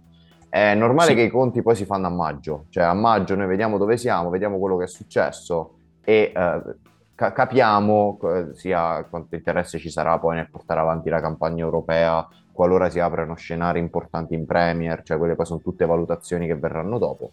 Però io a gennaio ecco mi aspetto se deve esserci un investimento fatto però a centrocampo senza andare a snaturare quella che è l'ossatura di squadra, perché ripeto, è una macchina che già va fin troppo bene, quindi andare a fare delle correzioni aggiuntive hai il rischio che magari si inceppa qualcosa e non te lo puoi permettere. Perché l'Arsenal prima che sul caso fa tutto sul gruppo su... poi in realtà, mm-hmm. In realtà uh, ripeto non è che devi andare a prendere il giocatore tanto per dire il William o l'Aubameyang cioè quei giocatori che hanno già no. una personalità abbastanza complicata è normale no, che vai a prendere giocatori che servono ma giocatori che uh, considerando come si sta muovendo il mercato dell'Arsenal vengono tenuti d'occhio da un po' di tempo eh, per esempio, si parlava eh, di Guido Rodriguez del Benfica, del, del, del Betis, si è sentito tanto che è un medianaccio. Eh. Io, per esempio, ti dovessi dire, vedo Edu andare a dare 20 milioni per un mediano di 29 anni, io dico, queste sono chiacchiere, cioè ci stiamo no. raccontando chiacchiere, mi aspetterei più no, che ne desse certo. 28-30 per andare a prendere il giocatore X brasiliano che mette in squadra, però so che il giocatore X brasiliano Edu lo conosce da almeno 6 anni c'è tanto, tanto Andava a scuola con il figlio, probabilmente. Esatto, esatto, quindi... No, allora, quindi... Metti, allora, per chiudere, perché stiamo andando lunghissimi, ma non volevo interrompere.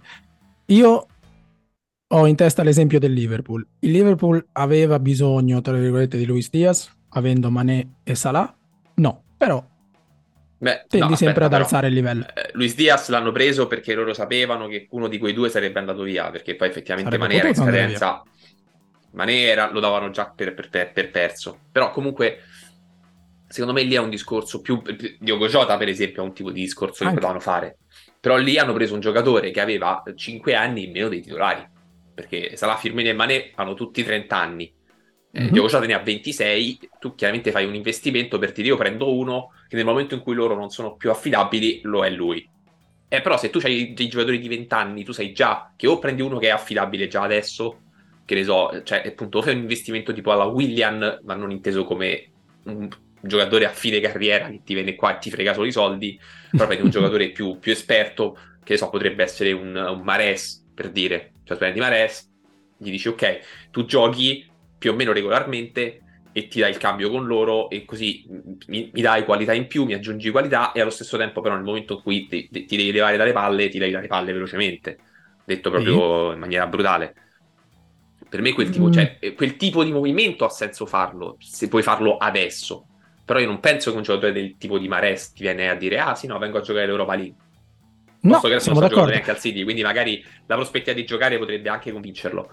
Eh, però i giocatori che devi andare a prendere devono essere, secondo me, molto ragionati. Devi, devi fare un, o una scelta molto intelligente, cioè secondo me un nome che noi ancora non abbiamo in mente, magari un giocatore che so che in scadenza dice ah, questo lo prendo adesso perché magari lo pago due spicci e comunque mi torna utile perché è, una, è un buon investimento.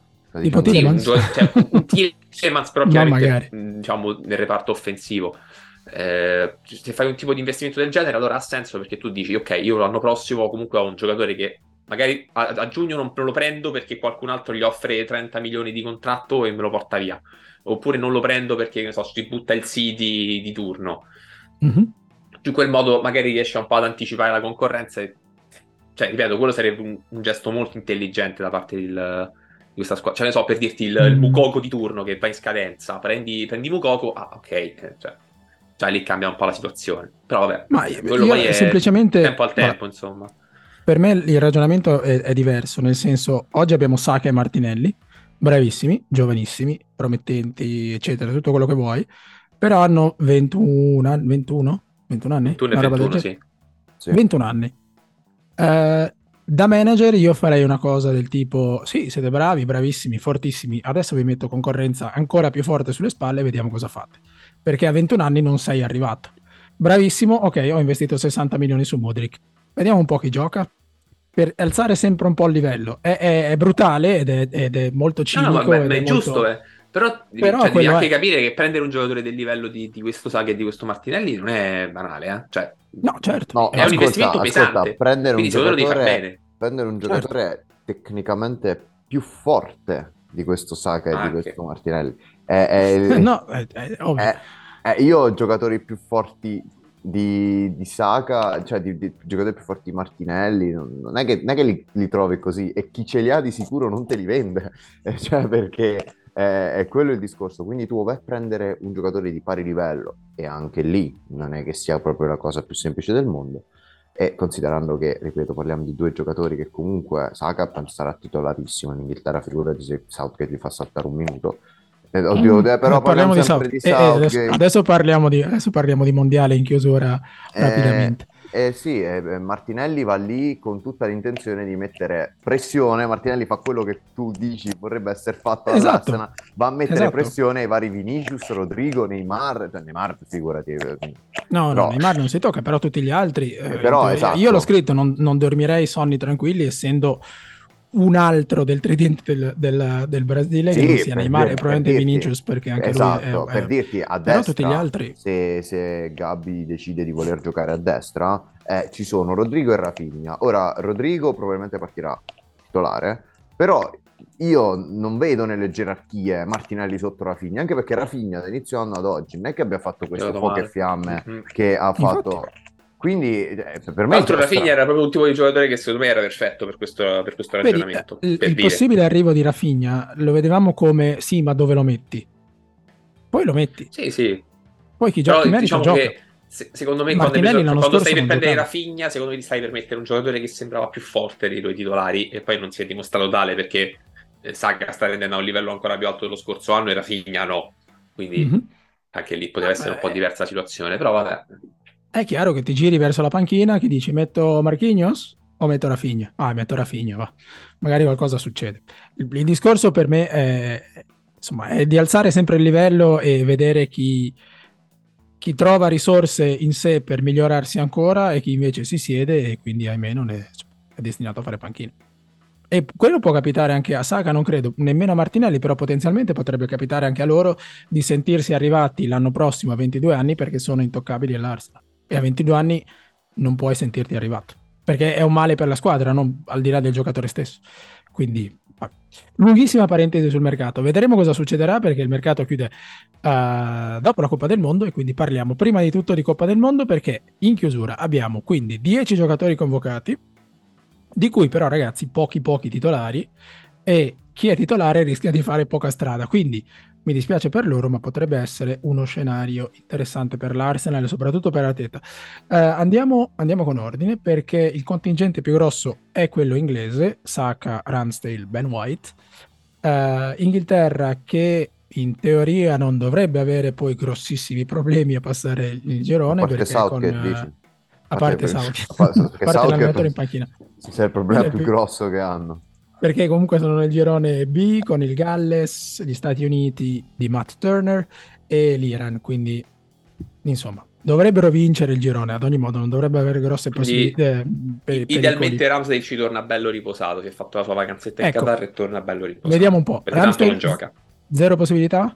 Per me è zero perché tanto Pickford, eh, se- cioè fin tanto che Pickford c'è, gioca lui, eh, anche perché secondo me è un portiere che comunque è sul livello di Ramsdale, poi ha- lui ha la Mhm. sfiga di giocare nell'Everton, però comunque è un portiere valido e comunque in nazionale si è visto. Eh, gioca per anzianità, ma è giusto che giochi per anzianità, secondo me. No, magari Eh, ecco, se vincono le U gioca una partita. to- Sì, vabbè, cioè, chiaramente non una cosa reale, diciamo, non una partita seria. E invece per, E per- per White? White invece sono... ah, cioè, pure White mi sembra destinato a fare, a fare manchina perché anche- cioè, sarebbe strano che giocasse perché non ha mai giocato nel percorso di, di preparazione perché hanno giocato sempre Dyer, Maguire e Stones. O Walker No, quando è, è stato. appunto, ed è, è il mio punto. gente, perché, perché gente. appunto, perché Mamma mia. White No, no, cioè, al di- perché, perché Southgate ormai ha deciso di che il gruppo è quello e giocano quelli. Molto semplice. poteva lasciarcelo a casa allora a sto punto. No, Eh, sono d'accordo, però giustamente lui a destra ha solo, ha solo Walker. Mezzo perché Che poi, che poi Walker che non tornerà l'ha- prima dell'ultima del girone. Walker ce l'ha e non ce l'ha, quindi... Sì, No, no, no. potrebbe anche tranquillamente non giocare perché mh, ha, ha- ha detto Southgate che lo portava sapendo che comunque dovrebbe essere disponibile per l'ultima del girone, ma pure lì non mi è sembrato troppo convinto. Però è chiaro che lui ha fatto delle scelte di continuità, non ha fatto scelte di, di valutare chi sta giocando meglio. Lo dimostra il fatto che Tony non è andato al, al mondiale. Già. Quindi chiaramente, diciamo, Saga secondo me avrà più spazio perché chiaramente è il tipo di giocatore che, che Southgate anche all'Europea ha usato per spaccare le partite e lo, secondo me lo userà in questo modo. Perché Mhm. poi anche lì Sterling, Mount, Foden sono tre giocatori per due posti e loro giocano. Per il resto, Follia. o- o- anzi, Saga secondo me potrebbe, secondo me anche peggio, potrebbe rischiare di diventare il primo cambio di, di show a sinistra, che secondo me è anche peggio del, Povero del fare la riserva. Non Eh no, di perché l'ha fatto, l'ha fatto in, amiche- l'ha fatto in Nations League, però eh, chiaramente se fosse andato Chilwell sarebbe stato diverso. Chilwell non va, quindi Shaw è il titolare sicuramente a sinistra. O ci va Trippier come ha fatto all'Europeo, o ci va Saka. No, mamma mia, Come-. Come rovinare una rosa. Firmato Sì, no, è, è terribile. Ma infatti, secondo me, cioè, sono una squadra talmente forte che sarebbe strano che non arrivassero in semifinale, ma cioè, rischiano di non arrivare neanche ai quarti, probabilmente. Eh, anche perché il percorso è così così. Eh, ma io dico che se White deve giocare le prime partite perché non ci sono alternative, poi non lo leva più. Però probabilmente farà Southgate No, farà altre non scelte giocherà perché, perché il- fino adesso non, non l'ha visto. quindi. Esatto, perché diciamo quando non ha, non ha avuto Walker per tutte le ultime convocazioni e tutte le Mhm. volte che non ha avuto Walker ha messo Stones a destra, Maguire a sinistra e Dyer al centro. Esatto. Quindi White poi- comunque non è previsto. E invece parlando di Turner, lui sì, titolare con gli Stati Uniti, eh, ma in un girone, lo stesso dell'Inghilterra, che ha anche il Galles e l'Iran. Stati Uniti quindi a casa subito? O secondo Eh, voi possono fare la sorpresona? Allora, gli Stati Uniti sono la mia, la mia pick come squadra destinata se trovano una certa tipo di quadra. Hanno tanto talento, tanto potenziale, ma tutto assortito un pochettino a occhio. E, mm, il discorso è che loro hanno obiettivamente giocatori che eh, si stanno più o meno confermando su certi livelli, quindi eh, hanno tanti tanti ragazzi interessanti, più che questo mondiale, probabilmente il mondiale degli Stati Uniti sarà il prossimo. E Mhm. il, il discorso è che il Galles è sostanzialmente dipendente da due giocatori, e, e uno di questi è Gareth Bale. Quindi, Uno è un ex eh, giocatore. eh, giusto? esatto. Eh, che tra l'altro ha fatto benissimo in MLS, ha tipo vinto all'ultimo secondo la, la cosa, il campionato, quindi molto bene Bale. Però gli è servito come sostanziale allenamento in vista dei mondiali. E io dovessi dire, vedo Inghilterra-Stati Uniti prima del, del Galles. prima del Galles. Poi il, quindi- il- mi pare che Turner sia il titolare, ma in realtà c'è molta, molta concorrenza con come si chiama? Stephen, mi pare, il secondo sia il portiere del, del City, quello che giocava nel City, non, non ricordo. Eh, no, non credo sia convocato. No, Eh, mi sono perso le convocazioni. eh, No, No, sì, perché in sia- realtà non è tra i convocati nonostante eh, eh, insomma non se l'è portato dietro nonostante sia in prestito al Middlesbrough se non sbaglio però Ah. Sì, ma insomma, mi penso che sia infortunato perché lui era Ah, ok. mi pare il titolare in teoria. Eh, quindi sì, poi Turner in realtà è uomo spogliatoio, uomo gruppo, quindi giocherà.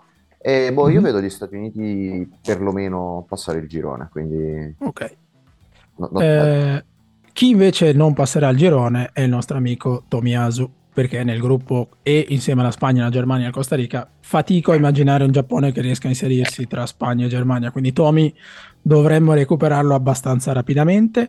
Eh, restano aperte due questioni. Meglio così, Anzi, perché tre. tra l'altro Tomiaso a quanto pare ci vada infortunato, quindi, cioè, Eh, quindi torni meglio è. subito va benissimo. Eh, vorrei vedere un po', secondo voi, cosa faranno Thomas e Shaka con le rispettive nazionali, perché eh, il Ghana è stata una delle ultime nazionali ad annunciare la squadra. Ovviamente Thomas c'è, e non si discute, eh, però Thomas è nel girone con Portogallo, Uruguay e Corea del Sud. Quindi ammetto di conoscere poco il Ghana attuale, eh, un po' più l'Uruguay. Immagino che il Portogallo non abbia grossi problemi a prendersi uno dei due posti che qualificano per gli ottavi. L'altro, secondo me, Thomas non ce la farà a raggiungerlo. Boh, io il Ghana, cioè il Ghana lo vedo proprio messo abbastanza male, in realtà ha tolto parte, e, cioè la Corea ha paradossalmente giocatori che, che mi sembrano un pelo meglio di quelli del Ghana, e, e ha perlomeno nei singoli reparti, capito? Ha giocatori Sì, sì, no, poi Son bisogna vedere in che condizioni è. Son bisogna vedere in che condizioni è, Kim, eh, comunque hanno anche loro i loro bei problemi, però il Ghana attuale, cioè del Ghana attuale io ci sono i bei ricordi di quello che ci sono ancora gli Ayu, c'è Inaki Williams, eh, que- que- questi sono i giocatori Kudus, eh, Lamptey tra l'altro è il ghanese, si ha scelto il Ghana, quindi boh, non so se sia Cosa che convocato. Nketia non ha fatto, altrimenti probabilmente sarebbe ai mondiali. Cioè, non sono una brutta squadra, questo va, va detto, non sono una brutta squadra, una roba che tu dici, mamma mia che pena. Il problema è che io l'Uruguay eh, li vedo, li vedo secondi e il Portogallo li vedo primi con la sigaretta in bocca ad aspettare Facile, a capire facile. quello che succede. Però tieni conto che il Portogallo ha il Southgate portoghese, quindi Anche questo È è, un enorme, enorme. è vero no? anche quello. È e vero, è ha anche un centravanti che non cammina, che cammina, però vabbè, quello poi eh, lascialo perdere, No, tra l'altro, cioè, eh, non l'abbiamo detto in mercato, ragazzi, la soluzione è facile. Ronaldo è in No, rottura con lo non- United. Vabbè, eh, dovevi dirla. A fare low non cost. neanche sentirla. Eh, no, comunque, Problemi di ego non ne ha, sono Portogallo, sicuro che si accomoderebbe facile in me è un panchina. mezzo- Sì. Occhio che lo psicodramma Portogallo Eh, lo sai che tutti li vedevano, ne parlano di no, favori, cioè possono far bene, possono far bene. sono Oh, fortissimi. C'hanno una Sì, squadra però, che potenzialmente eh, è forte quanto la Francia, ma non fanno schifo. Eh, lo so, però il problema è che far coesistere tutte quelle anime lì davanti non la vedo proprio come la più semplice delle imprese. non è neanche Diogo Jota. Ah, eh, Esatto. che, era forse quello che meglio si sposava in tutte... Cioè, metti, tu metti davanti Joao, Ronaldo, Leao, tutta gente che non è per nulla innamorata del pallone, lo No. vuole perennemente tra i piedi e che non so- sono fermi, perennemente fermi. Eh, boh, L'Uruguay in realtà credo abbia qualche problemino importante in attacco perché alla fine eh, son- o i gol li fa tutti Nunez o non so tra Cavani e Suarez chi possa stare messo più o meno meglio. Un tempo Eh, a testa. Bravo, eh, per forza, anche perché sennò tutti e due 90 minuti ci vuole la bombola. E, e poi sono una squadra in realtà abbastanza nella media, diciamo che ah, se deve uscire una sorpresa può uscire da questo girone, è la Corea che si qualifica, tanto per dire. Eh, E invece, e invece Shaka? Perché la Svizzera, eh, la conosco bene, eh, allora, la Svizzera è nel girone insieme al Brasile, la Serbia e il Camerun. Ora il Brasile anche lì giocherà in pantofole, eh, eh, nonostante Tite si qualificherà con grande facilità. Comunque questo Dietro, mondiale è però- pieno di Southgate in giro per il mondo, è incredibile. Pensa come è messa quanti- la scena internazionale. quanti Southgate ci siano, pazzesco. Però l'altro c'è dietro per l'amichevole, me è c'è l'amichevole bagnato. Ghana-Svizzera il, il venerdì, ma il giovedì, Ah, scusate. Thomas No, comunque, eh, amichevoli, la? Svizzera, secondo me, il girone potrebbe anche pensare di passarlo, perché comunque se la gioca con la Serbia. Mm. Solo che non vorrei mai giocare contro Mitrovic ora come ora. No, poi l'ultima volta è andata benissimo con Shaka che fa il Oh simbolo dell'aquila. Shakiri, è una cosa, tanto non- la sentono poco da queste parti. Sì, sta- ma poi il, il Camerun, mi, Camerun mi pare veramente poca, poca, poca parola. Sì, Ma il Camerun non è male, però chiaramente eh, secondo me non ha i mezzi per... No, esatto. E la Serbia, boh, la Serbia in realtà ha tanti bei giocatori in- in- nei vari ruoli, cioè perché comunque ha eh, Milinkovic a centrocampo, la difesa tutto sommato è accettabile, Uh, in attacco hanno Mitrovic, hanno Vlaovic, Jovic ce l'hanno, ma cioè, sta lì, è poverino, cioè, ci sta. Eh. A parte il mio fantacalcio, non penso possa rovinare nient'altro.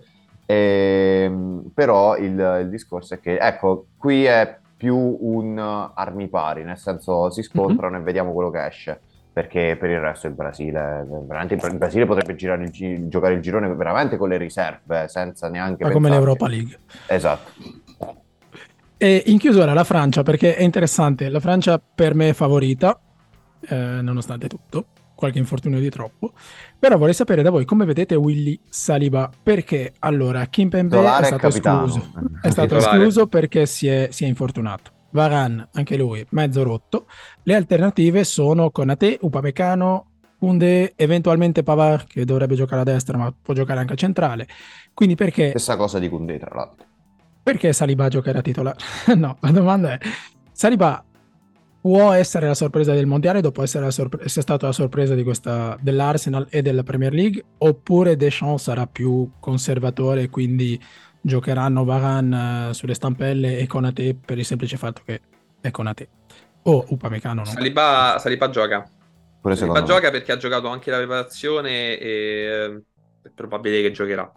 E tra l'altro okay. se ha quella strana idea di partire a 3 dietro, eh, con la difesa a mm-hmm. 3, io non vedo come possa non giocare Saliba che di fatto uh, Upamecano e, e Konate sono due giocatori belli piazzati e l'unico che ha i piedi lì in mezzo è, è Saliba e quindi ti Beh, serve sì. uno in grado di uscire per giunta Saliba tu poi lo puoi mettere un po' dove ti pare che lui sta bene ovunque mm-hmm. per, me, per me gioca, si ritaglia un bello spazio, poi la Francia non, non, ricordo che girone abbia sinceramente, mi pare ci sia Danimarca, Tunisia, Danimarca, Australia. Beh, quindi diciamo che Deschamps ha anche volendo tempo di fare esperimenti perché certo. Australia e Tunisia, quindi diciamo la Danimarca la giochi un pochino più centrato. La ma... Danimarca è il motivo per cui non passeranno primi.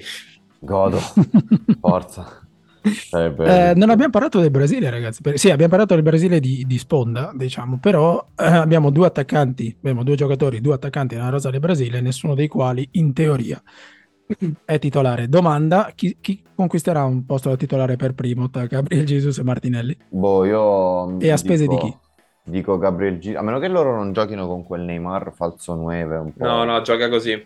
Non, gioca non, non dovrebbe giocare nessuno dei due eh, cioè Gabriel Jesus comunque non era neanche convocato prima. Esatto, è il discorso. Ma tra l'altro io ho visto che addirittura Olì. potrebbe giocare Richarlison prima di Gabriel Jesus, a me sembra una totale eresia. Eh, però eh, diciamo che io dico Gabriel Jesus se il Brasile si rende conto che effettivamente quei tre che ha lì davanti, dal centrocampo in giù, poi iniziano ad esserci serissimi problemi su chi debba coprire. Quindi diciamo se Tite si rende conto di volere un giocatore magari che cuce un po' di più i reparti, eh, penso che, che lavori senza perde, palla. Esatto, perde il posto quello che è a destra, chiunque esso sia, e lo prende Gabriel Jesus e si alternano, si cambiano la posizione lui e Neymar e, e vedono intanto sono son fortissimi, quindi non avranno problemi. Martinelli riserva di lusso, diciamo così, eh, secondo mm-hmm. me vale il discorso che non potevi non convocare questo Martinelli, potevi non convocare questo Rafinha molto tranquillamente. Eh,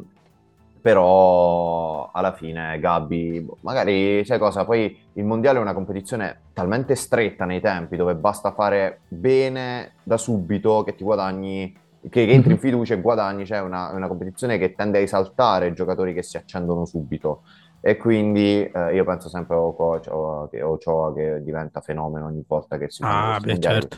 quindi capito è, è, sempre un po' quella situazione lì però io dico che Gabbi avrà le sue chance poi ovvio eh, davanti ci sono Vini, c'è Vinicius e c'è Neymar. Ripeto per me sulla destra è un po' bagarre dovrebbe partire Rodrigo ma può partirci chiunque. C'è anche Anthony sì. Anche eh, Anthony, sì. sì sì sì. Anthony non era rotto tra l'altro. No. convocato. Ma vedremo un po'. Quindi, ricapitolando, ragazzi, abbiamo Saka, White e Ramsdale destinati a fare un pochino di strada, ma sostanzialmente da turisti. Eh, Thomas Tomiasu che tornano abbastanza rapidamente a casa. Eh, riserve Jesus Martinelli, Shaka in bilico e soprattutto la grande incognita Saliba. Lui sì che potrebbe fare tanta strada e farla da protagonista, glielo, glielo auguriamo ovviamente perché è sempre un motivo d'orgoglio, però tirando le somme, questo mondiale potrebbe anche non pesare troppo sulle gambe dei nostri. Vedremo un po'. Vedremo un po', vedremo un po'. Siamo in chiusura, siamo andati lunghissimi, ma c'erano tante cose di cui parlare. Poi adesso abbiamo un po' di vacanze, quindi era l'ultimo sprint prima della sosta. Eh, vedremo come andrà il mondiale, vedremo come, in che condizioni saremo dopo il Boxing Day. Ricordiamo che l'Arsenal gioca contro il West Ham il 26 di dicembre, che sono, se non sbaglio, otto giorni dopo la finale dei mondiali, la solita, solita follia. Uh, di questo calendario e vedremo in che condizioni saremo. Noi ci ritroviamo dopo il Boxing Day, dopo le vacanze di fine anno per rifare il punto e quindi sono, siamo ai ringraziamenti partendo da Fede, grazie mille Fede, buone vacanze. Grazie a voi, buone vacanze a voi. Chi vince il mondiale? A sec- eh, Spagna. Spagna. Ah, mi rubato la take. quindi grazie anche a Nick. Eh, dimmi un po' allora chi altro vincerà il mondiale, visto che boh, allora io faccio Spagna. saluto tutti, buone vacanze e dato che Fede mi ha rubato la Spagna, a questo punto io vado sul classico e dico il Brasile, dai. Mm, ok. Io non lo so. Leo, Leo, Leo, Messi deve alzare sta coppa e quindi è giusto, che, è giusto che succeda adesso, secondo me. Me lo auguro per lui, così chiudiamo una volta per tutte il discorso Ronaldo Messi, non ne parliamo mai più. Eh, si vede di che pasta sono fatti l'uno e l'altro parentesi chiusa, parentesi polemica chiusa. Eh, quindi grazie Fede, grazie Nick, grazie a tutti voi che ci state ascoltando, speriamo di aver risposto a tutte le domande in maniera sensata e eh, appuntamento dopo le vacanze, quindi buon mondiale, buon Natale, buon Capodanno e a presto. Ciao a tutti.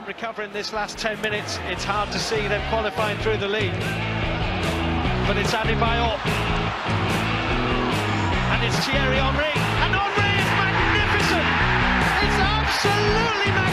Anderson.